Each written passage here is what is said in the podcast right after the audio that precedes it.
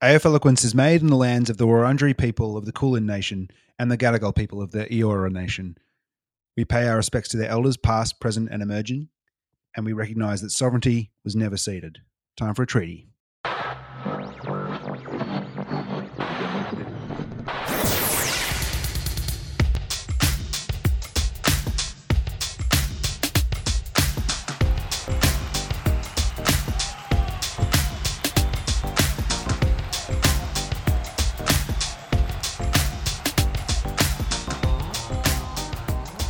And welcome to AF Eloquence, the show where we are eloquent AF about all things football. My name is Bart Welch. And my name is Emil Freund. Thanks for joining us here. It's Thursday, the 25th of June. There's so much to talk about, Bart. And we have foosball tonight. I'm fucking excited. This season, it's different, it's weird, it's unusual, but I can't look away. Oh my goodness, it's a lot, Emil. And, you know, for the first time in a while, we- we're doing this, as you said, on a Thursday. I think, you know, some other podcasts, they get their shit together, they do it on the Sunday night, but their take is now old merely because the Super news old. cycle, the footy cycle, let's let's just say this. A lot can happen. Uh, no, wait. Let's rephrase it. Hang on. Hang on. Wait a second. Take a breath. a week is a long time in football. That's what I'll say.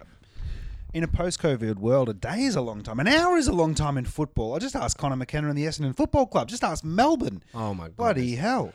Oh, poor Conor McKenna. Hey, well, what a Well- what a ro- rock and roll. What a uh, week for the uh, for Essendon. Only the Essendon Football Club could have a positive and a negative result in the one week. It's it's so true. I um yeah, we should start there. It's the week's biggest story. I'm also like you said about uh, it being big news early in the week. I'm glad it's mostly blown over by now because it's not. Yeah, it's it's just one of the realities of the Yeah. COVID thing at the moment. It's just how it's going to go, and and we don't have any questions about which games are going to happen this week. Are the Blues going to get to play them or not? You know, when are Melbourne going to play? Like, No, no, no. It's all right. Essendon can keep playing. He's got to, you know, do his isolation, and of course it was Essendon. Poor old, know, poor, old bombers. Poor Dons. Those poor Dons. Dons. Poor Dons fans, man. It actually does suck because you know the level-headed people were just going to go, "Oh yeah, this is the reality. We're in a fucking pandemic. We're lucky enough that there's football at all, and that we can manage and be flexible and have these floating fixtures and whatnot." So you know your level-headed headed folks will go will go like that, and then the rest will take shots like I did at the start and just go, "Fuck you, Essendon." Yeah. I- and it's uh, the narrative that was co- like I was seeing on social media a lot was like, oh, of course, first the bloody ASADA and now this. It's like things are unrelated, completely unrelated. Yeah. There's Uh, the pi- the pylon on Conor McKenna was a bit unfair. Poor bloke, twenty whatever years of age, and, and he's uh, off in a house inspection because he's a renter. Because you know, ev lots of young people are, and then he gets blasted for perhaps what was a false positive. Potentially a false positive. He had he because he'd um uh, flown back from Ireland weeks and weeks ago, and everyone assumed Yeah. the worst that it would be from that. But he self isolated 14 days, and then it was another few weeks beyond that, and then uh, multiple tests, and then to get this positive test. So there's such a small window, but. Yeah, I guess we won't touch on it too long because, like we said, Millie, a week's a long time in football. This is nearly old news. What are we talking about? He's That's it. negative test. He's ready to go. Ready to go, suiting up. Is he playing this weekend? I don't know. I, hadn't, don't I hadn't heard the final result of that. No, I would have thought you still need to do the you know fourteen day thing. Maybe, maybe here's a new strategy for some of the teams here. Sure. Maybe it's like you know you leak out a little bit of information here and there. You're like, hey, word on the street is you know um, Hunter Clark. I heard a little bit of a dry cough going on there with Hunter Clark from the Saints. Next game, you know, plays the Tigers in the middle, untouchable. Can't get a hand on him. no one wants to tackle him. Oh yes, dropping a bit of uh, false news, bit of fake news there. Mm-hmm. Also, ironic, wasn't it? In the week that we had said that the Bombers are really playing the stealth game, flying under the radar, they became the biggest story of the week by far. you couldn't escape news of the Essendon Football Club this week. Poor things. They're really trying. They're Not really, for the right reasons. They're trying. Do you know, you got to give it to them. Yep. Uh, you know, but uh, poor things. At the same time, though, they have kept. It has enabled them to keep their winning streak in check. Meal. They may have lost on the weekend, but not, Undefeated. they're undefeated. Yeah. And even COVID couldn't defeat Conor McKegger. McKegger? That's his drinking name, Conor McKegger. Conor McKegger. That's his Irish drinking name. when he's back home with the lads.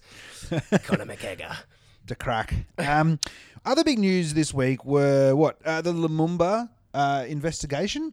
Collingwood came out and announced that they were going to uh, have an internal investigation review about everything that happened in regards to Héritier Lumumba's time at the club and his nickname while he was there, uh, which was uh, Chimp.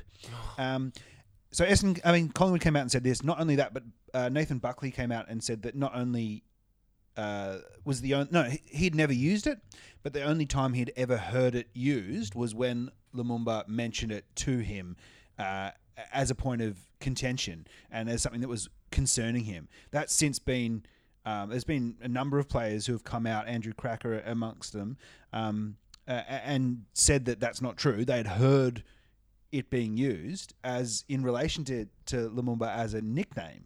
Um, so fuck, uh, that's not that's not.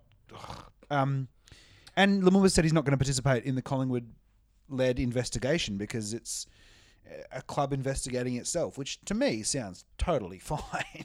when has that ever been a problem? Oh Mark? yeah, when is an internal investigation run by the people who are the perpetrators of the thing that you're investigating ever been, you know, a wrong idea? Oh, oh, gee, man. Oh man, why, why are white people like this? Why do we suck so much? I know, and I noticed on the day as well that they announced that there was this internal review um, investigation, and and and they denied and you know denied it was a, a problem. They trotted out this like old servant of the club, th- literally the boot stutter and No guy who way. made pies. Yeah, yeah, the guy who warmed up the pies and studded the boots. They trotted him out and said, "Oh, he's been at the club for fifty odd years, and he just." You know, he was coming to look at training and look at all the players just chatting to him because they're mates, because we're mates at Collingwood. It was such a highly staged managed press opportunity designed to de- deflect any sort of negative image that you might associate with Collingwood in, in terms of whether or not they had a history and, and culture of racism at the time. Their fucking um, president at the time of this happening called Adam Goodes the same kind of slur on Yep. radio, like the same time. Hey. Yep. Yep. Footy, it doesn't surprise you. No. Um, but then sometimes then sometimes it does. Yeah. Uh, there, there are good stories too. Uh, the, Eddie Eddie Betts coming out a week after receiving some horrible online trolling and having the game he did, and then also being the presence that he was uh, in the media this week, um, talking about his story and, and talking about his frustration and sadness that racism and bigotry in the game is still um, present, and yet his response was was I thought beautiful, um, talking about him just wanting to play footy and, and keep smiling and keep calling it out, and I think.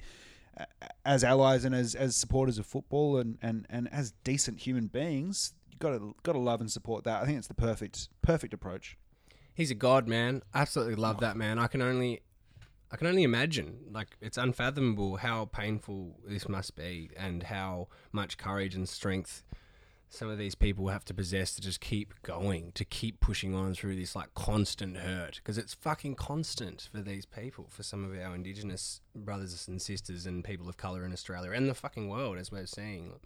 Um, oh man, he's just a gem, isn't he? Like he's a national treasure, and most of the, of the good people who love our game absolutely love and respect him. But you know, racism's alive and well in in the AFL and in Australia, unfortunately. I'm so glad he gets to play his final um, year or two at the Blues. Um, as not only as it's my club and I love him and always have, but because we're fe- we fe- you know we're, we're, our aspirations is that we're a club on the rise and we're, we're going to get better. And I think he can, as evidenced by the weekend, really help us on that journey. Whereas Adelaide's on the reverse trajectory, and, and if you saw him in his last year and probably less because they probably cut it short because that's what rebuilding teams do. Uh, it just wouldn't. It's a good news story. Whereas him him petering out the last years of his career, and you getting you getting to see the last of his talent on an, on an Adelaide list that were struggling to be competitive. It'd be a tough watch.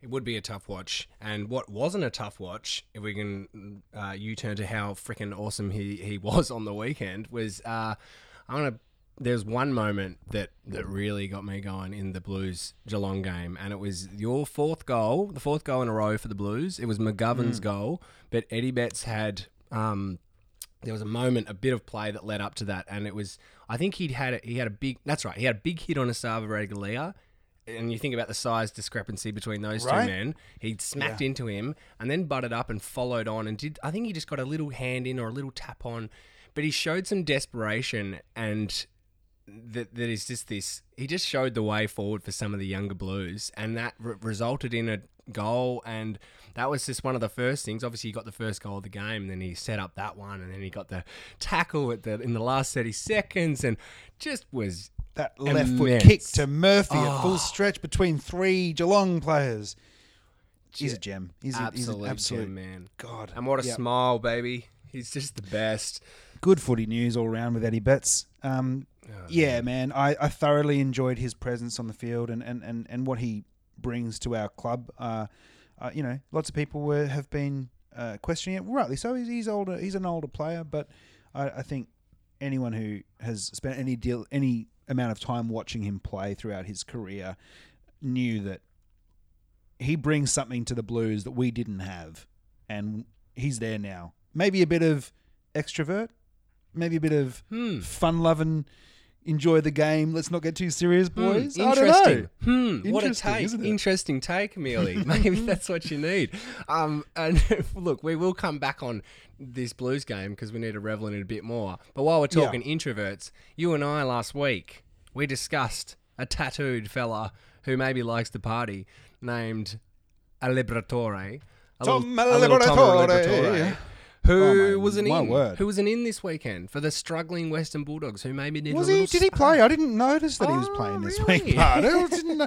Mm. How about that? Hey, there was we hit. That- I think we hit the nail on the head. Needed a little His bit first half was electric, and time.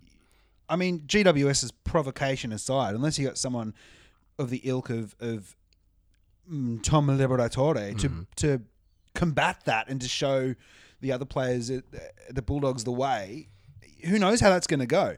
And there was an interview with uh, Bob Murphy I listened to during the week, um, and he was talking about that Tom Liberatore is one of those uh, very rare players, especially rare for a, for a player who's not a you know big physical specimen and you know key position player ruckman. He's one of those players that has an aura about him, a presence about him The other players walk taller. All these you know classic footy idioms. Mm-hmm. He is one of those players, and I I, I listened to it. I just revel. I was like, yes, I know he is fucking a. He's one of the dudes. Well, it's good to know that Bob, even though Bob captained this man to a premiership, I actually think Bob got that hot take off our last episode on the pod. So it's good to know that Bob Murphy is a listener of the of the show, Amelie.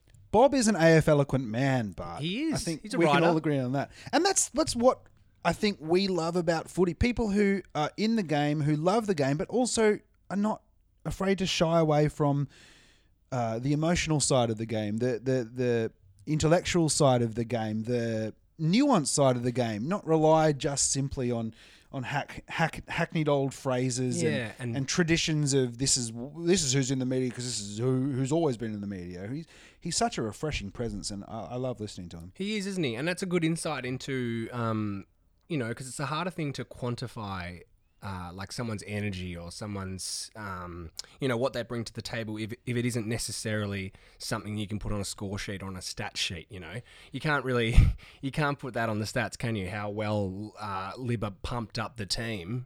Oh, he's an elite. He's an elite pump up. team. Right? He's He's a- elite. in he's an elite up. hype man. He's elite. He's an elite hype man. He's elite at smacking beers down. He's above average at doing lines, and he can. Best player who's ever played for the Vietnam. Whatever oh yes, were, that's the- right. In the off season, Yeah, the, the Saigon um, uh, Sharks or whoever. player of the century for the Saigon Sharks, That's it. Tom Liberatore. Well, yeah, they were they were pretty great, weren't they? And how about um, the theatrics? Is this what we're going into? theatrics, my yes, friends. Now I know thought that so too. you and I we have degrees in theatrics. It is literally We are- what we know. We're drama queens. It's true. We are. Hell yeah. We love a bit. We love a bit of. Uh, we love a bit of uh, a, a bit of uh, heightened enthusiasm and energy. hmm Absolutely, we do, and we love a bit of a, a bit of a narrative, maybe a WWE style narrative, and bringing Nick Haynes to the coin toss to face the Bont is that's some theatre if I've ever seen it. That's like that's My word. that's Act One. Oh Yeah. my goodness! Even the stare down. Oh, it was so good. Nick Haynes stare down of Bontempelli. And did you see the Bont's face? Yeah, it- Disbelief. bewilderment. What is going on? Didn't we deal with this? You beat us in a pr- in a what was it a semi last year? Oh no, the prelim. You beat us in a prelim last year. No, like, no, one before it. One before it. One before? They beat the Pies in the prelim, but it, was, it must have been one Oh, before. yes. Yeah, they You're towed right. them up pretty well. They beat them pretty easily. The Giants. they did. did. But, Um, yeah. I, I wonder if GWS see themselves differently to how I'm seeing them because I don't see them as bad guys in any way. However, I think you go into that game with that move against the Dogs, everyone's second favorite team, and then you're the heel. If we're going to borrow WWE terminology, you're the bad guy. Like you, you, you're being aggressive. You're um, you're trying to psychologically rock someone before the game of football. Like how do you how do you come out of that looking good? I guess maybe they're leaning in. Maybe they are just leaning into that. They maybe that's how they identify themselves as. They're the um they're the Darth the Darth Vader. villain. They're the villain. Um you know, and and not to say that I didn't love this all by the way. Like it was funny and it didn't work. If anything it um it gave the dogs something sparked it the bull- sparked the dogs. yeah. The dogs who were um you know winless thus far um in the whole And season. listless. Absolutely, they they with and you know a new addition of their young extrovert, um, and then a little bit of spark there from Nick Haynes and from the Giants. That um, it really gave them some life, didn't it? They didn't Did. they didn't It- back it up, unfortunately, from the Giants. No, they couldn't. They couldn't match uh, that aggression at the footy. They they you know they play play the man, not the ball. You know, to borrow a hackneyed footy idiom. Um, I reckon that it could well spark the bullies' season. Um, I think we'll from you'll see. You know, we'll look at this game as the turning point for them. I reckon. I agree with you, um, and we'll get there later in the round when we do our tipperoos. But I, I feel like that could have been the start for them. And you know, it's a short season now, seventeen rounds. You play every round once, but if you have, you know, they they're they're on the board there now. They're they're the same. They're in the same position as the Saints are, as GWS are. It's a, As you get Geelong are. Geelong get yourself a win there, and you and you're back in contention, or they're back in anyway right now. It's just it's early days still, so it might have taken a few rounds to warm up, but they looked a lot better last week than they did the week before against the Saints. That's for sure. So true. Um, all right. Well, that was uh, that was that. Um, oh, hang on. One, one, one more thing on that. I, Yes. I, I, I think that Coniglio being a new captain of the club, I think he, I think he made a mistake with with that approach, and I, I hope that he learns from it because I don't think, I don't think that that was it. Um, in terms of you know getting the win, it's just it's. I don't think it was necessary to. I mean, look, they were. I changed my tip on them as soon as I saw that they were missing Kelly as well, and then when Whitfield went down, it's like, oh well, they're missing three out of their five best players. It's going to be a, going to be a hard ask from here. But I just they, like we said, I think they made it really hard on themselves when they when they woke the Bulldogs up, and I think that um, yeah, it, it's. I hope I hope Coniglio learns from that because I think he would regret it. I hope he regrets it. It's the wrong wrong decision. It was the wrong decision. It equally could have been the right decision, of course, if it if they if they came through with the goods and it inspired them in some way, but it, it really didn't. And they, they haven't looked themselves just yet. I'm int- I'm really intrigued how they'll play this week with um, three big ends, them being uh, Green, Whit- Whitfield, and Kelly. aforementioned players. Yeah, that's they're right. all back in. So against the Pies, so some pretty dang tough opposition. But um, I've got one for you, Millie. So Tell me. the weekend was pretty tough to call. A tipster's nightmare, you might say. It, you could say that. I did. And anyway, and this this week it's looking equally difficult. Now it begs the question: Who's good, Emil? Who's Oh. who's fucking good? Who's who's good? like you know? I mean, Haw- Hawthorn go down to Geelong. They beat them down there. After we think Geelong are great, you know, Yeah. maybe maybe Hawthorn are, are good. Sorry, Hawthorn lose to Geelong. Switch then we it. think Geelong are great because Geelong, you know, suddenly they've got all the all the experience and, and less time that they've got to play for. So of course they're going to be good. And they got all these home games. They're great. They're going to win it. massive oversight. We miss them. They're the best. Then a little old team called the Blues come down there and knock them off. Yeah, spoil the party. And then, of course, the Hawks bounce back. North Melbourne Yeah, North Melbourne are flying after two rounds. People are like, where you know th- these guys could be, they could have the game style to, to beat this season. They could be the ones, Mhm. and they prove uncompetitive against Sydney. Yeah. Sydney written them off. Sydney. Then suddenly they come, they they they rejoin the hunt and, and get some fight about them and, and some firepower. Apparently, Tom Papley's a great player. Didn't know that. No, What? What? Who? yeah. I know, and the, our, uh, of course, the Mighty Saints, who were anything but Right. mighty, who you know, f- m- a lot of punters were talking, uh, talking them up through the week, which is a very St Kilda thing to do, to then let you down. But don't know where they're at. I, I guess I know, I know one thing. I know one thing. Collingwood are good, Collingwood are good. unfortunately. yeah, they are good. Grundy's really good. He's Grundy. We got- exceptional. towed up in the midfield by them, and we had towed up the blue. Uh, sorry, the doggies the week The earlier, doggies. and we just got like cleaned up by mainly by Grundy, but then they were just waltzing out of their clearances. Like, and the week before we were doing that. It's like, I think, yeah. o- On the question of who's good, I don't. Uh, you're right. We did. People were hot on the Saints this week, and rightly so. They played a great game against the Dogs.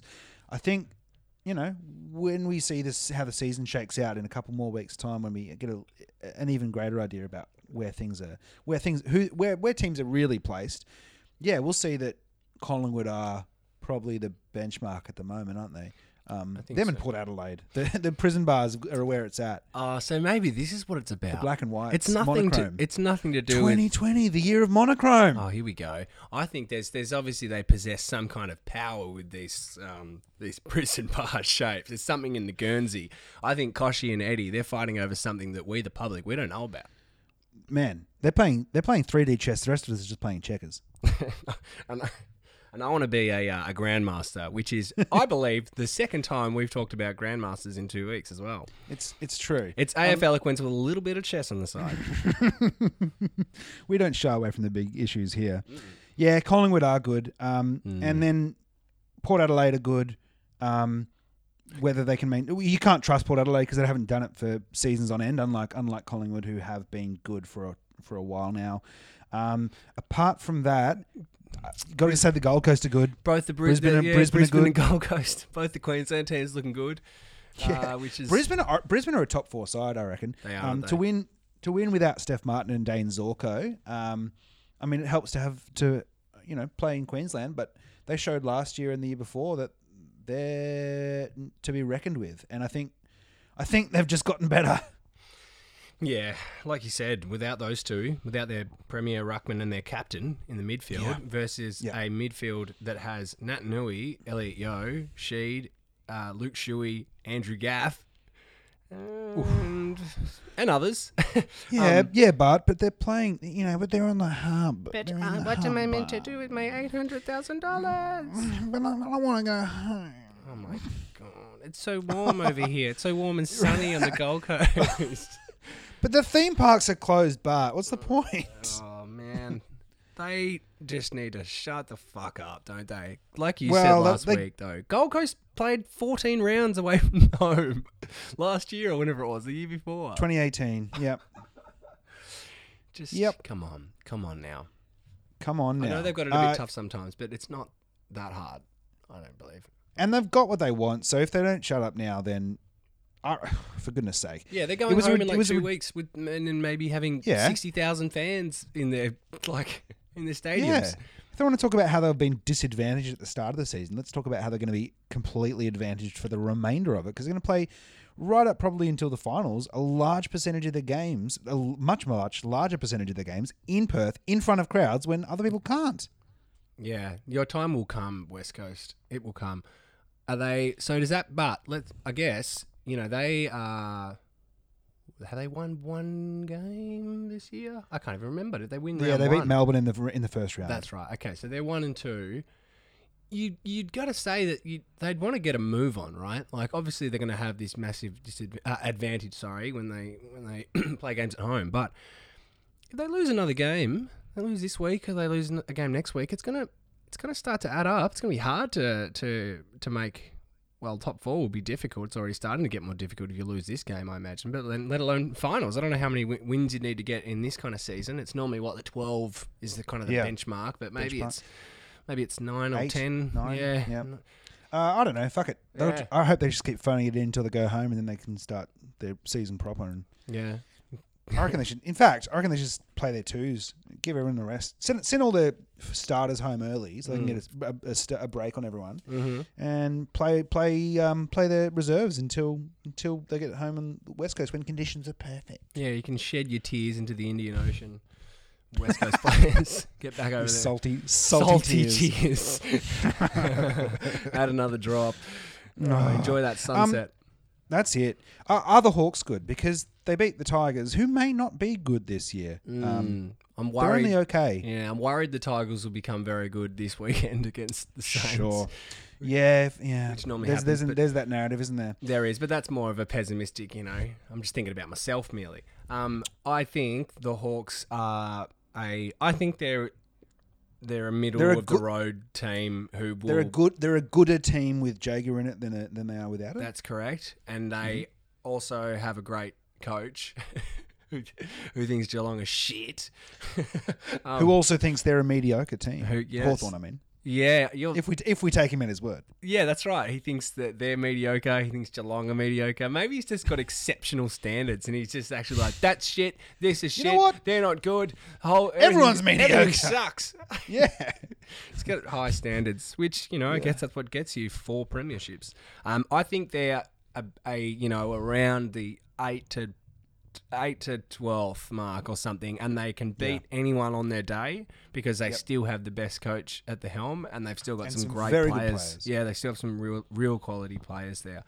Um, yeah, but again, we'll know, won't we? The cream will rise to the top. But if I had to guess, I reckon they're kind of in that deadlock. But you should never underestimate them, and that's time and time again we're being you know told that they're done and then they're over, and then time and time again. Even my partner said it. Trame said it over the weekend. I was like, I tipped against, I tipped the Tigers.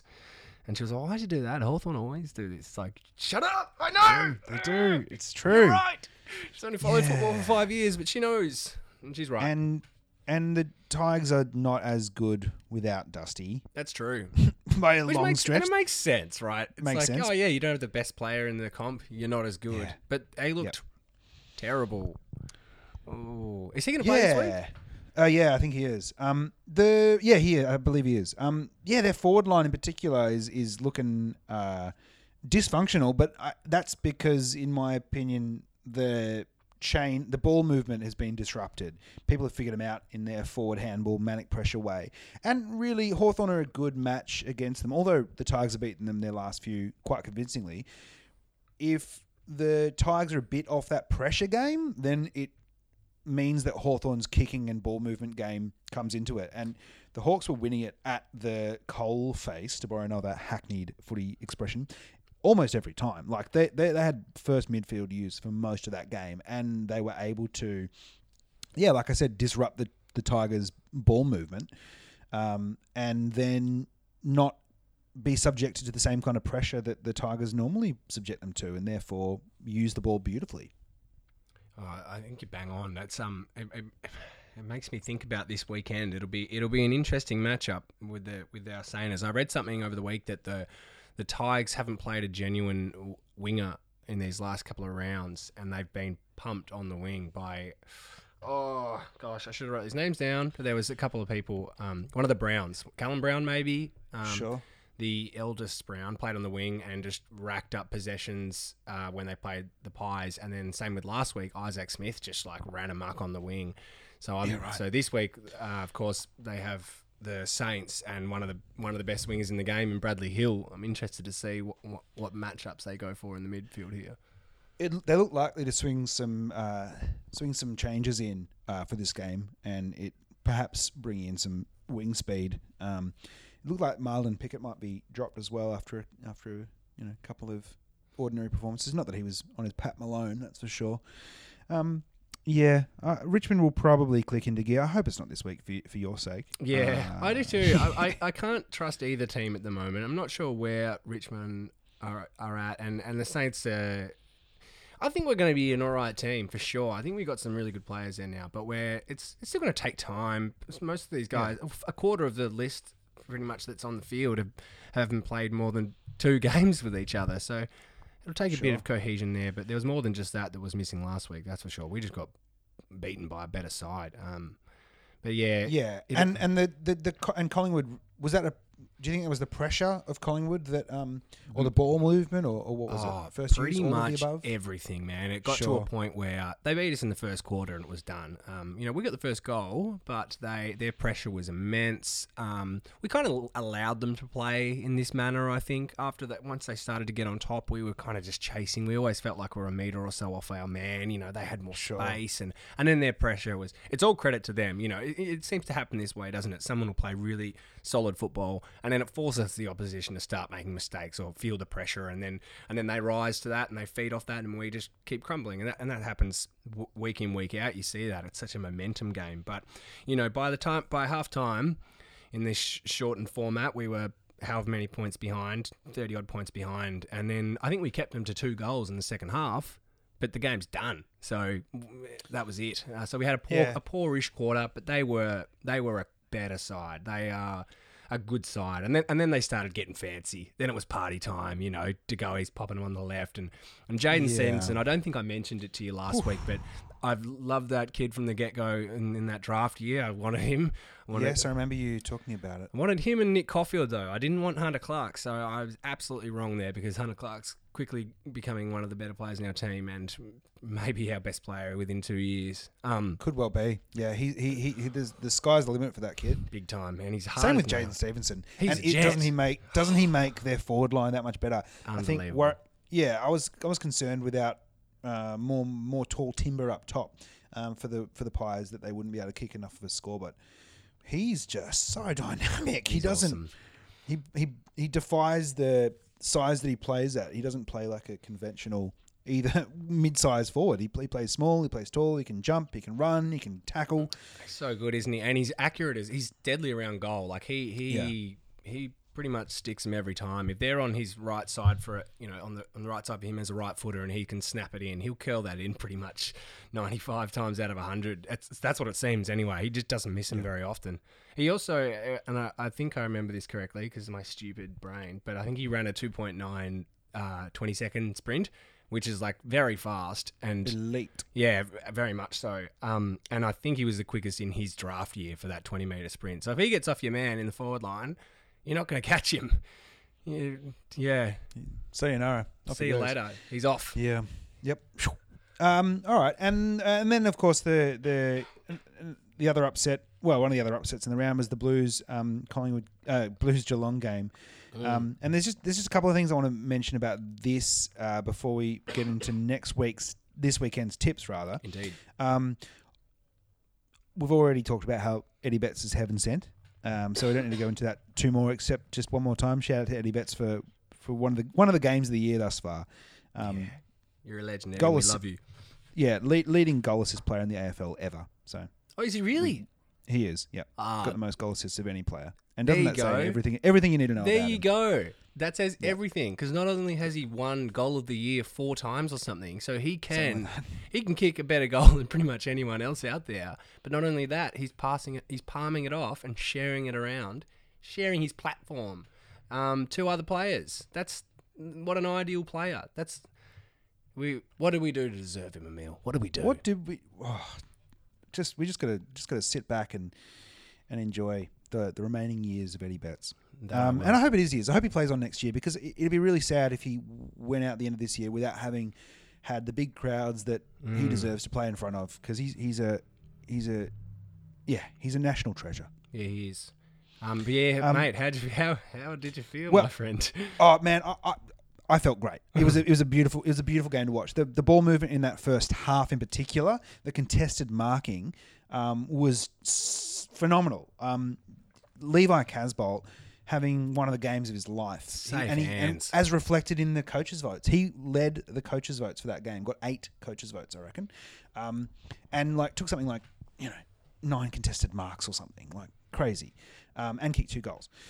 His kicking's Um, come a long way, hasn't it, in the last Yeah. two years? Yeah, last two or three years, he's really turned it around, and I I reckon he's probably the most versatile tool in the game because he can play ruck, he can play forward, and he can play back, I- I- and he's shown that he can do that um, in a better than you know break even way in all three of those positions. So uh, I, I love his late career blossoming. I think it's a, a wonderful story. I'm really happy for. Yeah, him. it's impressive, isn't it? Because he's copped a lot. He's been a whipping boy for a lot of his career, and been a punchline for most of his career. He really has, and people have had, to, you know, the Blues have had to give a lot of time, and um, and and they're being rewarded for that now. Like they they obviously saw, they knew he could do some of these phenomenal things. Particularly his, hand, you know, his marking was or has always been elite, but now adding these other st- strings to his bow, he's um. He's looking great, dude. They almost traded him. Uh, was it the Yeah, couple this season? No, no, the, No, the one, before. one before. No takers. No takers. No I'm takers. Bloody, bloody glad that there weren't. Good. I, I, I, I reckon he, um, he adds a lot to our team, and even if you know Charlie Curnow comes back in, and there's not a place for him between you know McGovern, Curnow, and and um, and McKay in that forward line, we have a role for him. You know, even if he's playing his backup ruck, we have a role for him. I reckon. Um, yeah, I, I love him. Um, okay, what else? Uh, Jack Martin in the middle. Oh yeah, Beautiful. He's he, he, he is he is the midfielder we've been craving, and we didn't know we got him. We got him in thinking that he'd be a mainly play forward and then maybe twenty percent, thirty percent game time in the guts. Uh uh reverse that. He's going to play seventy to eighty percent in the midfield, rest forward because he's slight, but he gets the footy. Um, hardball gets. He's he's he and tackles. He's a really tough player, smart user, brilliant kick, and his balance. Man, there was a couple of times when he'd take the ball and he was seemingly off balance, and then he'd suddenly swivel and pivot, and then he'd dish it off on his other side of his body, and it just fluid. And I think that he will form a formidable partnership with Paddy Cripps in the midfield. And you know, oh my goodness! Adding to that, uh, our boy Mark Pitnet, I know, big Mac attack. My goodness, who's my housemate Ruby's cousin? So a little family tie in the household here in Sydney. Who's Aren't been grateful? unreal? My goodness. Um, yeah, him It's only his working seventh game or something. unbelievable. Some of his uh, hits hit outs to advantage, like straight down the throat of Paddy Cripps. They have some nice synergy going on there. And as you mentioned, Martin as well was looking was just looking great. So dynamic. The midfield's he's add, he adds a lot, doesn't he? And we all know he's been a great player for many years. But it's this is the this is what can sometimes happen at Gold Coast, obviously, particularly these early years at Gold Coast, that um you can get a bit lost up there. But no one's ever thought he hasn't been a, he's not a talent talented player, and now look at him thriving here. Well, he's been he's been um, probably our most consistent performer of the year as well. Let's not forget four goals in the first round. Really good game against the D's. Kind of sparked that revival um, that uh, brought us back into the game, and then to have the game he played again on the weekend, I'd, I'd say he's probably most con- one, maybe most consistent performer. Um, yeah, and Pitney, uh, Pitnet, Pitney. I'm not sure. Pitnet, We'll I asked. I, I Pitnet? found out. I thought Thanks, I thought it'd be Pitney because I was like, surely with Pitnet we just anglicised it, but sure. but he's Italian. Pitnet. Pitnet. Very nice. All Ah, right, there you go. Big Pitnet, yeah. Big Pitnet. We've, pit, we've, we've Pitnetted a good one there. You have Um, indeed. and 'cause his disposal, his disposal's excellent as well. Um, he's a really good option um, and can take a mark. So when the ball's in his hands in the middle in general play, I, I feel confident. And he's highly regarded right now because your man Teague, the Teague train, said that even if uh, Kreuzer was available, he wouldn't be played in front of Pitto. Yep. So- well, I think that's what uh, you know. That's what that's that's the Depth. strength of the incumbent and what form does. Uh, depth. It's nice to nice to nice to mention it in the same conversation as Carlton, so- without saying lack of. That's right.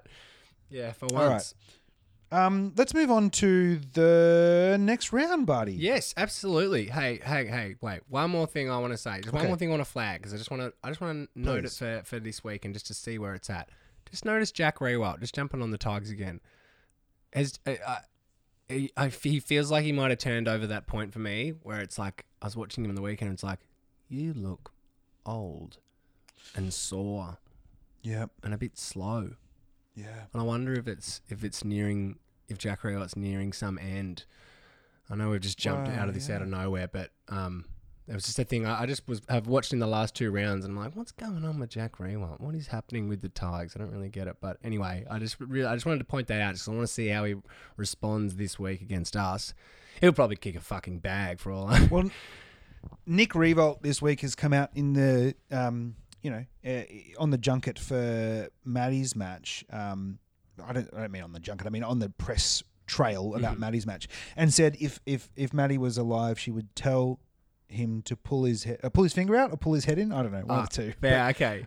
So you know, uh, he's, he's, he's gotten well. a serve from beyond the grave. So if that's not enough to spark him up, then I don't know what He's is. gotten a spooky serving from Maddie. has. Well, um, it's a bit, that's a bit of a shame. I wish Maddie could um, give the Saints a bit of a serve as well, and not inspire a family member or cousin in Jack Riewoldt. Give us a little spray while you can as well, Maddie, to inspire us. We need it too, Yeah, as I well as reckon. old Jack Um, Well, she was she was she was a Saints supporter, wasn't she? More than a I think Tigers oh, supporter? You would have to be right, Nick Riewoldt's sister. with a brother. Absolutely. I think so. Mm-hmm. Well, I hope anyway. Anyway, just something to note. Just something to note. I just Something to note. Let's see how he responds. Let's have a I, I, I think yeah, he's definitely been out of sorts. Um, He has been. and he's certainly with his age profile. He's certainly closer to the end of his career than the start. If I want to borrow another hackneyed footy expression, um, so we'll see. It, we're on Jack Watch from now on. I'm always down for Jack Watch, and we're not talking about those Saints. This is Jack Riewoldt, not our, not the St Kilda Jacks. It, you need too many people on Jack Watch if you're watching St Kilda It's a lot. exclusively for all of them. yeah. Right. Um, this week's games. First up Tonight. tonight, big Tonight. time. The Dogs and the Swans up at uh, the SCG. Um, it's Josh Kennedy's 250th. There's no Josh Dunkley. Uh, speaking of Josh's, either mm, for the Dogs on that one. Um, this shape's pretty, pretty. It's a pretty interesting game. Um, the resurgent. They're both resurgent, really, after slow starts to the year. Yeah. How do you see this one playing out, buddy? Um. Yeah, I was impressed with the Swans last week. Um, I thought North were gonna beat them pretty convincingly. Convincingly, and same goes to the Western Bulldogs, as we mentioned at the top of this. They got inspired from a Nick Haynes the- WWE theatre move, um, and then took them out. And I, I think uh, you, you're right, Mia. With I reckon that could be the game that sparks the Western Bulldogs. I think they've got a better list. You know, it was only a few weeks ago we were talking about them as top four and potential Right. premiership. You know, contenders, and then they have a couple bad games, and what's going on with Suddenly the dogs? they're 16th on the power rankings in Fox Footy or whatever. Yeah, shows what the power rankings know. Um, Mm-hmm. but, so I, I actually think the dogs will get up on this in this game, even if it's up in Sydney. Who cares? No crowds Yeah. up there. Uh, the the Yep. dogs will like it. I reckon they'll enjoy a bit of the sun up here. It's a beautiful day right now. I mean, look, not a, not a cloud in the sky, my friend. So I'm sure the doggies have flown up this morning and are probably enjoying a, a latte on Crown Street in Surry Hills. They'll take uh, the tram, the new Randwick tram, to Moore Park and get it done.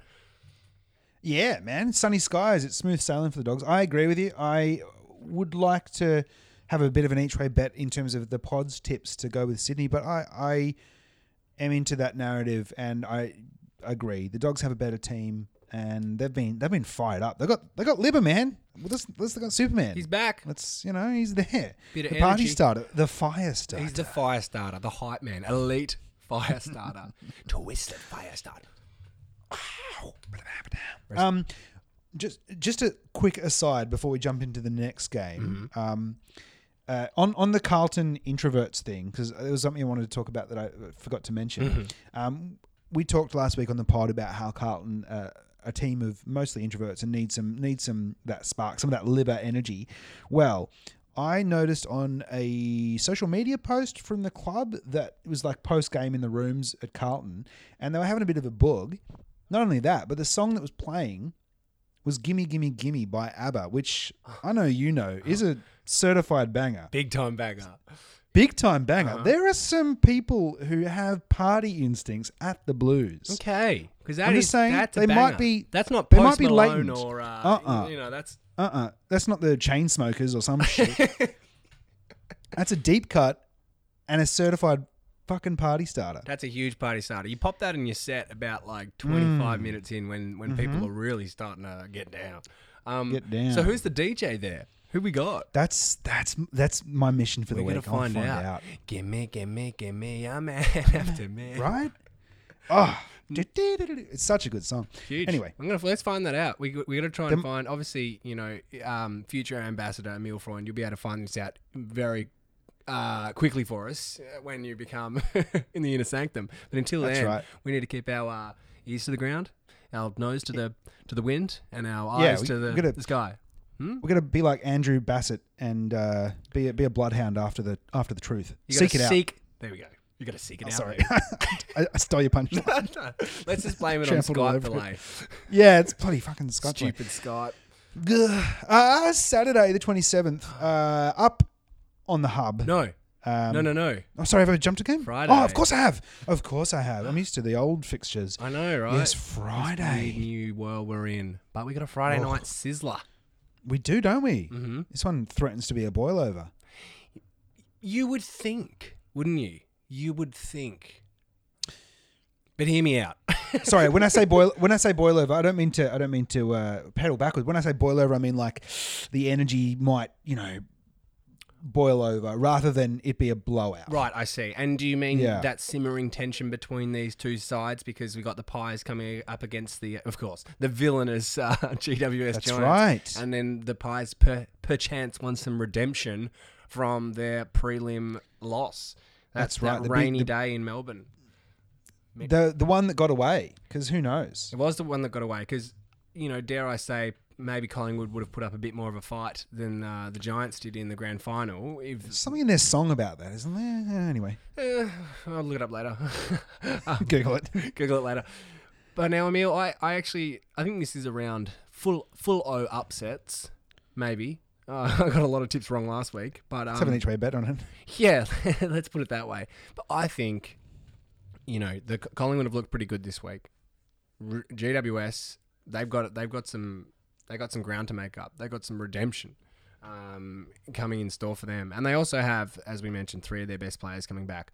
I think at the moment Collingwood are a better team for sure. They're in far better form, but I'm I'm more just banking on it clicking at some point for the Giants, and maybe this is the game up against another tough opposition where they have a bit of a rivalry with, a bit of a history with, and they've got a point to prove now. So I think they have more of a point to prove than Collingwood do. So maybe that's enough to inspire them to uh, get it together. Like, yeah, I, I'm I, I think hope. everyone thinks. I think everyone thinks that Giants ought to be good, and they haven't. You're right. They haven't got it together yet. As far as talent goes and list build goes, they are comparable to anyone in the competition, and probably exceed a lot of uh, almost all teams. Uh, so, this is a chance for them to fire their season up, find the fire starter of their own. Toby Greene probably Mhm. must be right. You'd think um, so. Yeah. Um, and in front of a national audience, in front of the biggest club in against the biggest club in the land, show that they are a good chance at this year's flag. And if they don't win this week, then I am writing them off for 2020. And I've been their biggest fans for a couple of years. You but have been. if they don't, if they don't, if they don't win this week, then I think their their, their campaign this year's done. It starts to get very difficult after that because their following two games are against uh, the Hawks at home next week and then Port Adelaide the week after that. Uh, and I, where's that game? I believe that's. Oh, it's at Metricon, of course, the spiritual home of uh, Port Adelaide. Port Adelaide, the Gold Coast. Um, and that's tough. They're a tough couple of games after this. So the Pies, Hawthorn, and Port Adelaide. If they, yeah, they've got to win a couple of these games. I, I reckon you might be on the on the money there, Millie. It's a short season. If they don't get this one together, it's going to start getting pretty tough. All right, we'll put it. Maybe I was a bit harsh. Let's put it this way: if they don't win two out of those three, then I, I, f- I don't think they're a chance this year. Heard it here first. Uh, okay. Um, the from from from one horizontal prison bar Guernsey to another. Uh, Saturday at 1.45 at the spiritual home of the Port Adelaide Football Club, the Gold Coast. It's Port taking on the West Coast Eagles, the Winch Coast Eagles, in what could be, I hope, a blowout. But I don't know. I feel like I'm a bit worried that the good news of you know the hub happening in WA after round six. I think I don't know if that's going to spark the the West Coast or not. I hope it is. I hope it doesn't. They can dry their tears with their hundred dollar bills and maybe get their shit together. Um, yeah, I don't know. It could be. This could be the potential to be game of the round. Also, there's a lot. There's a lot actually, isn't there? Jeez, how, how's that Gov, to pick at the Gov's moment? probably going to be back. Oh mate, game of the week, round how, is how could freaking you? hard. How could you call it? There's so many. Right. How- Um, I, don't know, I wouldn't have picked that the Carlton Geelong game would have provided the most entertainment, in, you know, in terms of a game of footy. Absolutely. I mean, maybe I'm, I'm biased. No, but that, that I reckon finish it was, was- bloody. It was a good game. It was Marvellous, It probably was the game of the round last week. Um, yeah, gee. Um, Gosh, I think Port will win in this game here because Port are looking Yeah. great, and West Coast obviously can't stop crying all the time and complaining, which is strange. Um, It's hard to win through tears. it is. You can't see blurry, salty vision. Mm-hmm. You're salty inside and out. we uh, we said it before. Go and drop those tears in the Indian Ocean out west. That's it. Um, no, I hope I think Port will win. and I hope they do. I hope Eagles get so far behind that they don't have a chance. And I say Well- this uh, very much. I very much enjoy the Eagles team. The players Yeah. are great, but uh, And Mc- like McGovern's back probably, so Mm-hmm. that's a big that's a big in. McGovern with his Um, yeah, phant- I- phantom I- fists. Can't even remember punching that guy. What? It wasn't me. Huh? Huh? Ghost Ghost Arm. Yeah. Heard it here first. Um, yeah, I'm in lockstep, but um, Yep. I'm I, I'm back in Port Adelaide because I think their form is real, and I think that the West Coast form is real too, and they've been trash Yep. or you know close to it. Yeah. Shame about uh, Xavier Duursma. Looks like he's done a bit of a Yeah, bad sad, hammy, and he's a Yeah. great young player. But they got others. They got two others, sh- Rozee and sure Butters, in that same draft pool, who are doing great things. Um, good Saints fan, Connor Rozee, of course. Um, now Emil. Ooh, 435 under the dome. It's them Sainers taking on Richmond Tigers. Old man Jack Riewoldt's Tigers. Uh, yes. Yeah. Mm. Zimmer, Zimmer frame Riewoldt. Um, mm. Um, I, I, you know, I last week I got swept up, merely. I got swept Sure. up by the media. I got swept up by my friends. I got swept up by yours truly in your in your Me, yeah.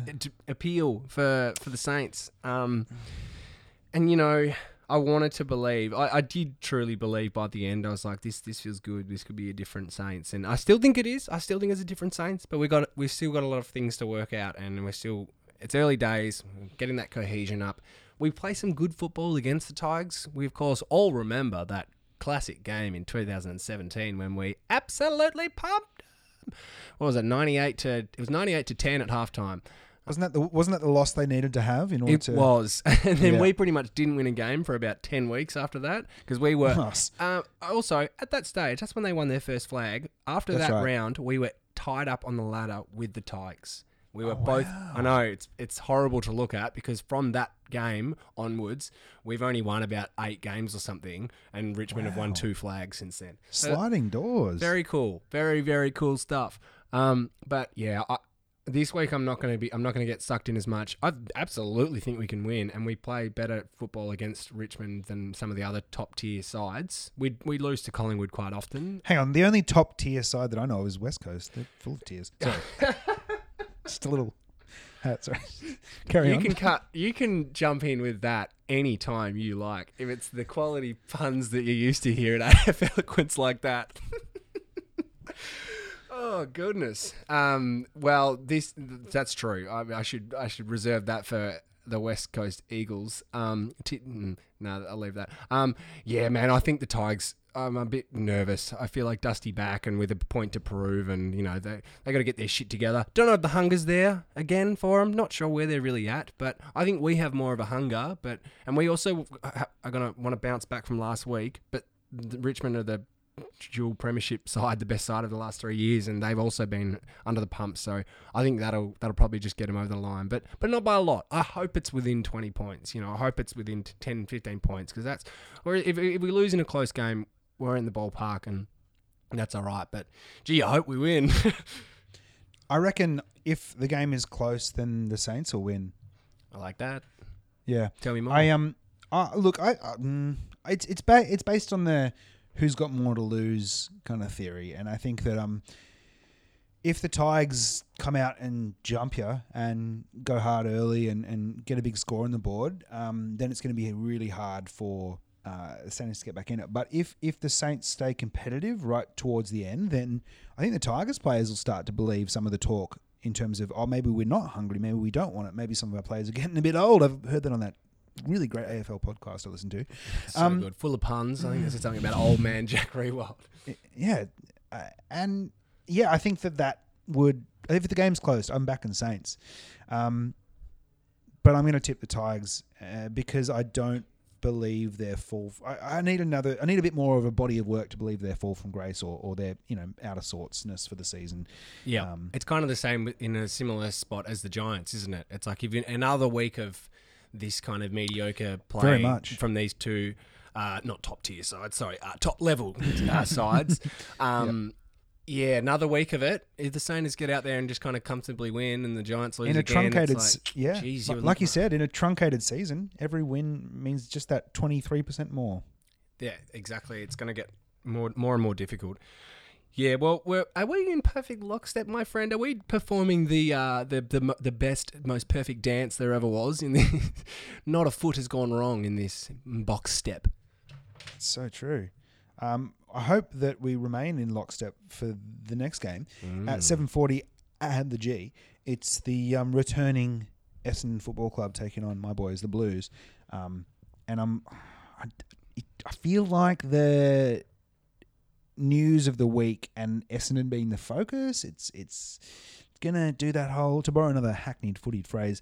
It's gonna either galvanise the club or it's gonna put them under the microscope in a, in a way that they don't feel comfortable with. And I just, God, I don't know. Um, I'm gonna back the team that beat Geelong last week, and I'm gonna back our newfound kind of synergy. Uh, to back another, to borrow another hack footy phrase. Um, yeah, I'm gonna have to. I'm gonna back Carlton, but God, I don't feel confident. It's a really hard one to call, isn't it? And I'm going to make my decision based on a few things, Emil. One of them being that you guys had a really great win last week and you're a young side, and it just feels like it's hard to do that two games in a row. It just They looked pretty gassed in the fourth, didn't They they? did. When you let them in that much, it's like gee, you've really given it your all. Which is they still won. Good on them, but it it took a lot out of them, and I don't know how uh, how they'll go with doing that again. Whereas Essendon haven't didn't play last week. They, they've got some injuries and a few things going on. And and if I was to guess, I would think that this tough week would galvanise them. If I was to get, I would want it. I know I would. If I had this, if I was Conor McKen- Mc- McKegger or um one of the other beer beer barons. Beer swilling, yeah. um, any of their other players, that's what I'd be thinking. I'd be like pumped to be like, all right, then we're just going to keep playing. We're just going to keep our heads down, topple the Blues, be three and zip, just be there undefeated, cat quietly, can talk all you like. That's what I'd be thinking. But Well, they're a top. They're a top four club at the moment still, and they've played one less game than everyone else, yeah, that's and except for. Melbourne. Sorry, yeah. There we go. Yeah, well, there's our first. Uh, um, there's our first step that's not in Yeah. tandem, Emil. Yes, yes. I, I think you, I, I really no. I like your reasoning, and I can see it all. However, the one thing that is uh, keeping me um, faithful to the Carlton Football Club is is that they don't have that the the one thing that's kind of been swept aside with the news of McKegger is that Heppell is injured, and that's he's a really important part of their midfield. And Ankle, our right? midfield, our midfield ought to, yeah, he's he's gonna be out Separate to a- season. Oh, are you for real? Season? No, I he- like a- Heppell's, Heppell's done for the year, I think. Wow. Almost, almost, almost, yeah, definitely. Gee, I didn't think it was that long. I thought it was like a six, seven week thing, just a training incident separate to his other kind of foot ankle issues. But gee, No, okay. he's, he's he's in he's out. well, regardless, sure. yeah, okay. I'll take take that. And also, he's um, uh, he's definitely out for this for this round. So mm, Yeah. Yes, I, I. It's only that. It's only that that makes me think that all right, we can we we've got a good chance to get on top on top of the um on top of them in the midfield. And if we get on top of them in the midfield, then Mm. if we don't, as long as we don't, you know, completely cough up the ball all the time and, and use it horribly, then we should be a good chance of winning it. All right, cool. Can the Dons. He's done. He's bad. Ooh, everyone's Um, favorite meal. Yeah. Oh man, I'm I, every time the Suns fucking play, I'm I'm excited to watch them. What a turnaround! Hey. Oh my god, Is it going to be different this year? Because they've done this to us a few years in a row where they've had these starts. hot start. But it doesn't feel like it because this is this crazy year. It doesn't feel like it's the same. So you don't think it's a false dawn for the Suns? I don't think so. I don't think so. I'm, I I think we've we've passed our winter solstice on the weekend, and from here on out, it's getting sunnier, my friend. True. Whereas the Dockers, I feel, are anchored to the bottom of the ladder. I, cou- I couldn't agree with you more. They're they're down there with the salty tears of the West Coast Eagles. Makes sense, doesn't it? In Fremantle Harbour or Yeah, out on fuck it is. Scarborough Beach or Yeah, you, you look it up. I don't know. geography.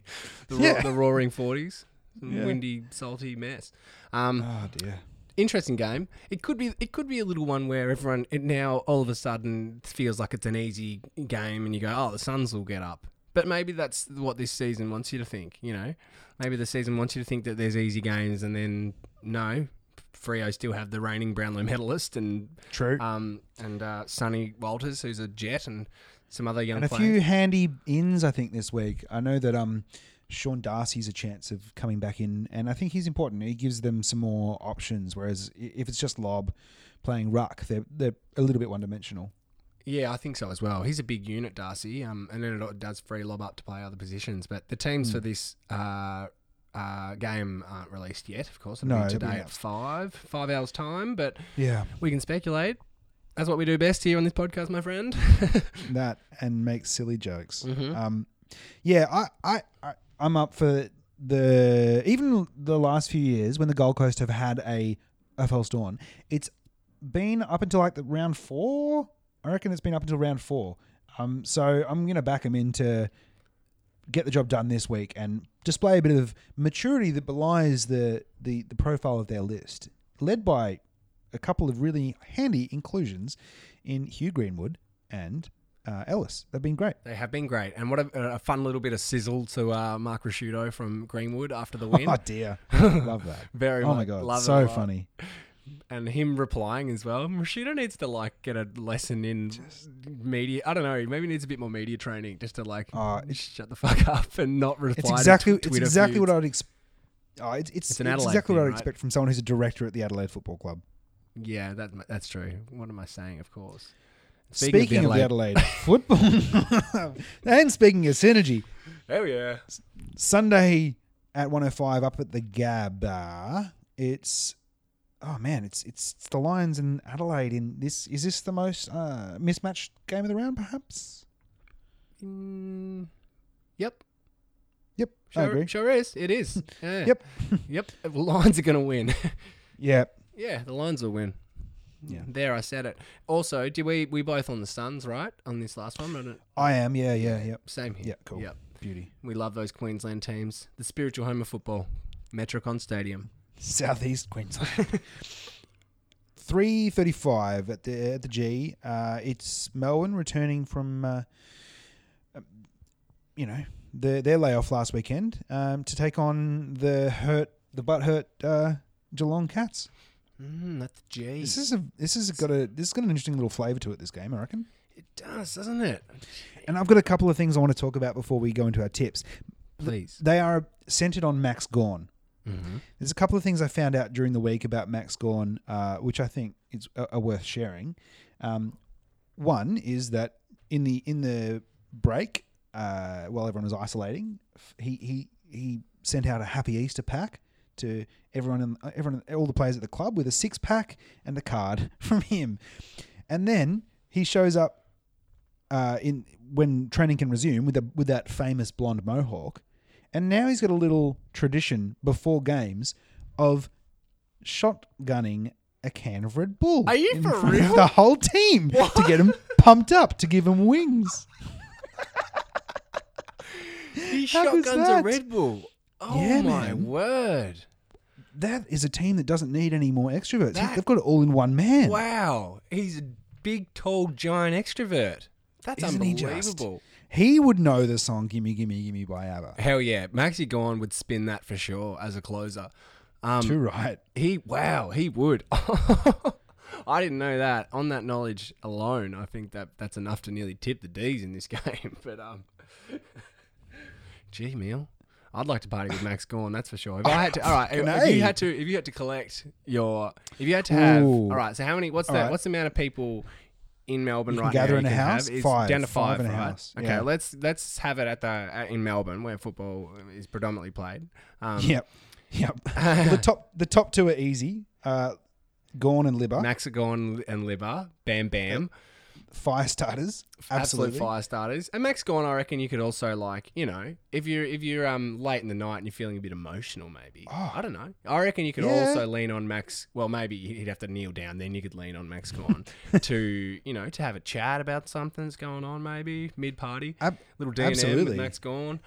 a bit of FaceTime with Gawny, I think, would be a, a delight, one on one or in a group. Um, so he's he's he's on the list for He's sure. in, captain of the party squad. Captain of the party squad. Um, Lib is in. Are we including Lib is you in the in. five? Is it you and four others, or you and five others? uh, it's it's probably going to have to be me and me and four others if we're going to be really strict about the um the COVID Okay, kind of it's- it's situation five- here. Of course, w- which we you have to be. Um, yeah, that's and- right. Okay, so we got, Um, you got Libba, Gawny. Yep. Gawny. Um, I think that I want Harley Bennell there. Oh yeah, wants a bit, Yeah. want a bit, bit of fun times. Harley Bennell definitely. Um, I, want to I want to know what Well, you he's just wanna like know. because I know his I want his I, want, I know his reputation Mm. and I know that he uh likes to he's you know people have he, he like he seems to like to have fun. Poor thing but though, right? It was all fun from years ago, right? It was lingering Yeah. fun, and now Yeah, he's, that's- he's that's been in a grind ever since. Hey, True. Maybe he wouldn't be the best company. Maybe he'd be a bit like He's probably a bit off It's it. Has been a tough Yeah. tough go of it, and everyone's been a bit shit to him. truly. Yeah. All right. Um, Um, I'll, I'll put a question mark on Bennell. Mhm. Um, Put a pin in Bennell, put a pin in Bennell. not in his calf. Though. Um, no, that would snap it it immediately. would. Um, yeah. Uh, okay. Um, I would like to have. Uh, oh, I think. Hmm. Yeah, it's interesting, isn't it? Because it's like, do you want someone? Maybe they've got some stories to tell. You know. Sure. Um. Um. So you could. It could be necessarily not someone who's just party party mad. Maybe they're like a bit of party, but they've also got some stories. So like, who's an? Oh maybe an older. Maybe we need like a senior player who's just been around, been around the AFL for a while. Um, I reckon that. Okay, out of maybe a little bit out of left field, but I reckon. I reckon uh, Scott Pendlebury would be a good person. I was gonna say Pen. to. Yeah, okay, okay. Because Pendles will, um, he he would have some insight. He would have Yeah, a he lot- would. uh, uh, of course, at the powerhouse club, Collingwood, bit of Hmm. insight there. Maybe he could give us the review, the internal review that we needed. Yeah, right. Late night with Scott and find out the real truth. Yeah, truth. man. Get him in a conversation with Max Gawn and yourself at 3 a.m. in the morning. You'll find out the truth. Oh yeah, that's where the truth lies. That's right. All right, well we've got Pendles in the mix. We've got a couple of Yeah. captains here. Uh, two cap- True. two captains and a um, son of a captain. Maybe? Son of a son of a captain. Brownlow. Maybe captain yeah, Tony. Tony. He Don't won- know. Have to look it up. Mm. Yeah, Google it. I don't know. um, um, who else seems like one of the? Maybe Mitch Robinson. Do you know what? Mitch Robinson. Oh, Mitch Robinson. Mitch He'd have some stories. He'd have some stories, and he also like. I like Mitch Robinson. He can. Um, he's doing his own thing. He's playing games. He's he's Twitch streaming. He's doing podcasts. True. Um, I, I, yeah, I like. I'd, I'd be interested in chilling with Mitchy Robinson. Yeah, I like his take. He's got some stories from the Blues and from up up north. Um, Absolutely. he's a family man now. Okay. Would would would what about Eddie Betts though? What, Oh. about, what about him? And then Eddie fucking Betts, of course. There it is. There's your Done. And Mitch Robinson and Eddie Betts are friends from way back as well. So they'd I be think we can squeeze along. them all in. Let's let's break the quarantine rules just to have that five. I think I'm keen on that. Well, maybe we could leave. You could leave. Let them, let them party it out more. Honestly, if we're gonna cull someone, it's, prob- it's probably it's you. gonna be me. oh, I got to kick my mic over. Oh, what a pity! Oh, I would love boy. see you guys have have fun at my house. Don't Well, there you go. too There's, much. there- Or do. It's there's fine. the party squad. There's the party Yeah. squad if you need it. If you ever want the real goss, if you want to find balance between goss, insight, and partying abilities, amp up, pump up abilities, you want Max Gawn, Libba, Scott Pendlebury, Mitch Robinson, and Eddie Betts. I'm there. God. I love that. Um, well, will the party squad led by Captain Gawn, um, will they get over the line against uh, Paddy Dangerfield's kind of button-up cats? I have no idea. To be honest, I have no, No. fucking idea. No. And I'm just going to say the Cats because they're going to respond from last week because it feels like footballers are just emotional beasts that just respond one week, then slack off, the, or you know get tired from that, and then they lose it and they go again. I don't know. They got beaten at their home deck by the uh, the Blues, and they'll probably Yeah. be stinging and want to make amends. But I don't know where Melbourne are at. I just don't know. I am going to go with Melbourne because uh, they're going to be fired up from having the week off and, and being annoyed about not having not getting to play. I think they were ready to go against the Dons and they're pissed off they weren't able to. One, two, um, shotgun Gawn. Mm, of I mean, course. Gosh. right? Of course. they're going to have wings. Yes. Um, and third of all, I think that yes, Carlton looked gassed in the last quarter, but Geelong were the team that had to put in all the effort to get that 42 point margin back. And they've got old bodies, old hammies, mm. might be pulling up a bit sore. I reckon I'm going to go with Melbourne. It's a good call. There's a lot more logic to my. I don't know. that was my thought process. They lost last week, therefore they'll win this week. Sometimes it might be just that simple. I think, I, yeah. Look, when when it comes to pride, and we all know that in this in this day and age, losing to the Blues is source to of, of uh, lost pride. Absolutely. And the final game of the round, uh, the late game on the Sunday night at six ten. It's the Hawks and North. Um, yeah, in a battle of the team that was good last week versus the team that was good this week. Yeah, it's another one of those, isn't it? And it could be a pretty heavy hitting contested game here. I think North are looking like they might get uh, Ben Cunnington back, who's a very important part of their team. Huge in. massive in. Harry Maybe Cunnington. enough. Old Harry Ben Cunnington. ma- Maybe enough to just be the, the determining factor as to why I, I'm going to tip North Melbourne. They match up pretty Yep. well against uh, the Hawks. They seem to. I think uh, their last few games, it's kind of gone tit for tat. Who's won? Um, and then the further you look back in the history of that, obviously it doesn't help you too much. But you can, there's some things that, that live amongst the team and the psyche that you can take note of as per you know different If teams. as a playing, if as a playing group and team, you've beaten a, a club like uh more times than you've lost to them in, in your time there, that absolutely has an effect. that's gonna even if your team is a different team on the actual field, that's still yeah, that that plays into it a lot, the mental side of things. And I just think North um uh will again want to respond from last week. They are a good team. They're they're in the top eight at the moment. Hawthorn have played a good game of football. Can they keep it up for the second week in a row? Not sure. It'll be an interesting one. Could be a game. It could be a sneaky, uh, one for game of the round as well. Yeah, I like that call. Um, but I'm going to listen to the advice of your girlfriend, and Yes. I'm going to tip the Hawks. She's a smart woman. Um, she is a smart woman. Uh, yeah, Cunnington is a massive, massive in, and there were some midf- midfielders for the North last week that got beaten. Um, and having Cunnington there makes them more dynamic and less likely to be beaten. But I just think the uh, the way that the Hawks won the ball um, was just so impressive against the Tigers. I know it was only one week, but I just I found that really kind of like oh shit that's that's that's a sign of a good team if they're winning and hunting it like that and then using it like we know they can. So yeah, um, not off North, but I just think that Hawks have shown that they can put it together, and I'm going to back them to do it again. well said, my friend. Well, that brings us to the end of another week of football. We hope uh, we we normally obviously do a history segment at this point, um, but given the week we've had, uh, I was well actually I was planning to do a segment uh, about Eddie uh, because I was just so impressed with him. Not not only his performance uh, against the Cats for us over the weekend, but um, the way he spoke about the vilification that he has endured and how he feels about it and, and what that has meant to his life and, and how angry and sad it makes him in an ongoing way. Um, I, I just thought he, his story would be a good one to focus on.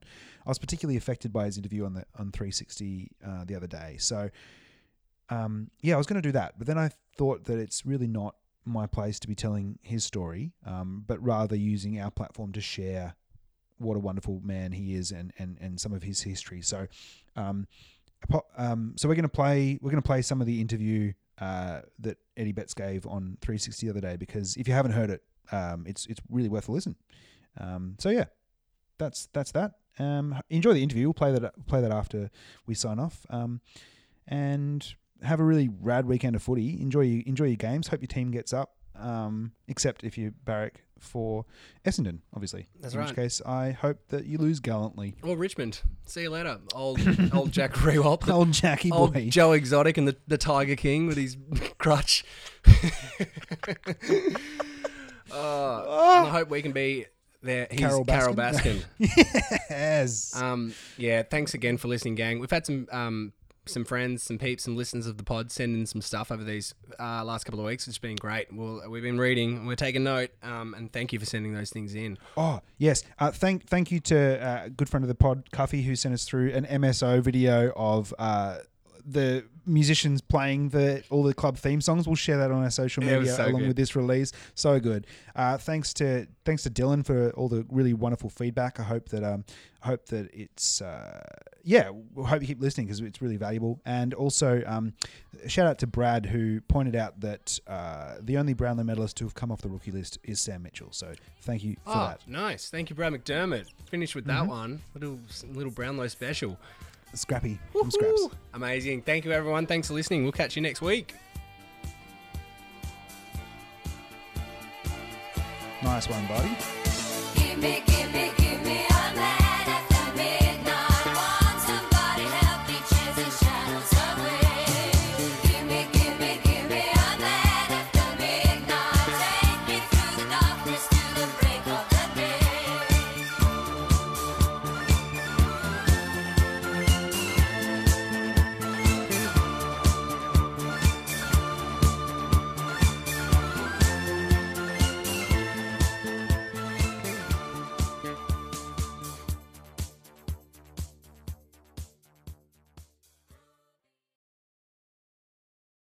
yeah, well, it was tough, you know, knowing I, I found out that that you know that tweet came out, and then I actually wasn't going to post it up. Robbo, to be honest, I, I thought, you know, w- what's going to happen? You know, do I have to deal with it again? The stress, the it's just tiring, just fighting, fighting, fighting, and it just keeps happening every year. The last ten years, you know, the last six years over in Adelaide, I've been racially abused every year online. I had banana thrown at me, and quite frankly, I'm I'm getting really sick and tired of that because it, it just drains you, and, and, and you and you kind of think, why am I playing footy? You know, um, but then I, then I think to myself, I need to let people know what I'm going through with everything that's going on in the world.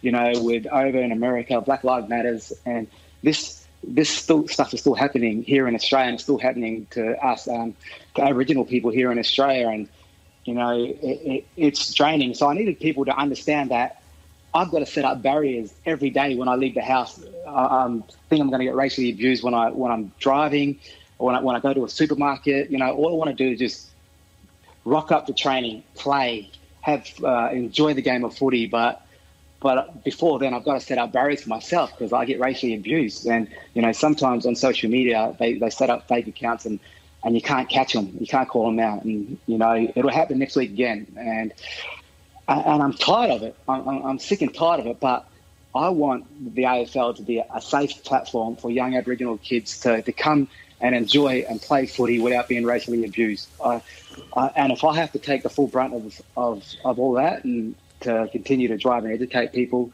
so that the platform, the AFL platform, is a safe spot because uh, young Aboriginal kids, this is what they do. They get racially abused, you know, growing up. But the AFL is a safe spot for for us to come and um, enjoy the game that we love. And, and if I have to cop, you know, with most of this um, racial abuse coming my way to set the standards in the future so these young Aboriginal kids can come and play footy and enjoy it without being racially abused, I'm happy to cop the brunt. But at the moment, uh, just getting sick and tired of it, Robbo. it, it hurts. It hurts myself. It hurts my family. Uh, and I'm sick of fighting. How do you balance, Ed? And you've spoken about it before, and you, you've been a real leader in this area.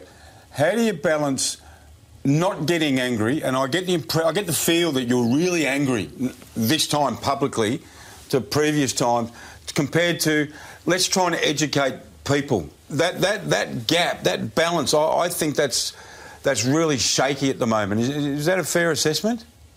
Yeah, it is, and, and I was really angry, and you know, and I wanted to, I wanted to put something up that was that was aggressive, but that's not my nature. You know, that's I'm I'm kind. Um, always like to give people a second chance, and I've always liked to educate people. But until we make changes, or I, I don't know how it's going to stop until I don't know. Maybe you know you, you start charging these people and, and catch, catching them out, and uh, you know, and getting the getting the law in, involved. So it's you know, like I said, it's it's tiring, um, and we're sick of fighting. But I tell you what, I'm going to keep fighting. I'm going to keep standing up for it. And, I'm going to keep, um, you know, fighting for what I believe in. One of the most challenging aspects, I think, Eddie, is you've provided a disproportionate amount of joy to the football world, I think, to, to most players who come along. Do you ever have the sense of, well, what more could I have given to you? What more could I have given the game to still be facing this as a, as a consequence of playing? Yeah, I'm, you know, I've always said to myself, well, I've done nothing wrong. Like, why can't you just come and enjoy the game of footy? And I think, you know, what the only problem that they have with me is that I was born black. And, um, and I guess I believe that's the only problem that they have with me. And I guess, you know, I'm just sick and tired of it. And I guess what I want to say to Australia is, you know, open your eyes up and, you know, start to listen and learn and educate yourself because I'm sick of copping it. I'm absolutely sick of copping it, and you know, and it hurts, and it deeply hurts. And you think to yourself, why? Why do I play footy? Why should I keep playing footy if I'm going to keep copping this? But you know, I want to make a change, and I'm, and the way to keep hurting these guys is just keep playing great footy and keep smiling, and, and that's what I love doing. We didn't get you on to talk about this, Eddie, but at the same time, it's really important that we, we do talk about it and people do listen to you. And, and one of the ways I think we can try and you can try and get through to people is, can I ask you, how old are your kids now? Uh, eight, uh, seven. Sorry, Louis seven, Billy's five, and the twin girls, Alice and Maggie, are two. Are, are the two oldest, are they understanding of, of what went down last week, the, the photo going up and, and, and what you did? How, how does it affect them when they see dad being put into this just horrible situation? Well, they don't really understand it just to this point. Louis, the oldest, kind of a little bit, but eventually they're going to see what happened to their father, you know, in the AFL over a amount of years. So, um, you know, I hope, you know, in future we'll, we'll make change and, you know, um, they won't have to cop it if they want to play AFL footy. Well, your last one, Jared. The, the, the first week, all the players took the knee, knee Ed, and I think everyone thought this is terrific. And and the, the conversation around that is, is is that just a token gesture? Are we just going to see it once we move on? And I was really pleasantly surprised and happy that the players around the country took a took a knee in the second game. How does that make you feel? And have you got plans? Do you know if the player group, the player group around the country's got plans to to continue with that action? No, actually, mate, I was really proud, you know, taking a knee. That was for the Black Lives uh, Matters and racism in Australia. Um, and, you know, it happens in our backyard as well. We got 432 deaths in custody here in Australia. Um, and that was since 1991. My grandfather, Eddie Betts, so my dad's Eddie Betts, my grandfather's Eddie Betts, he was sick in Port Lincoln. He went to the doctors. The doctors turned him away because he had chest pain. They thought he was drunk. They rang the police on him, took him to the cells. He died alone in the cells by himself at age 49, my grandfather, Eddie Betts. So, you know, I wish I could have grown up with, with my grandfather, but that's not the case. And, you know, I know that he'd be proud of me and me carrying on the name Eddie Betts. And, uh, but, you know, that could have been prevented. That could have been stopped if he was, uh, if he was helped at the hospital. So that, that really, um, really proud that the boys took a knee. Um, and hopefully we can continue to make change in the future.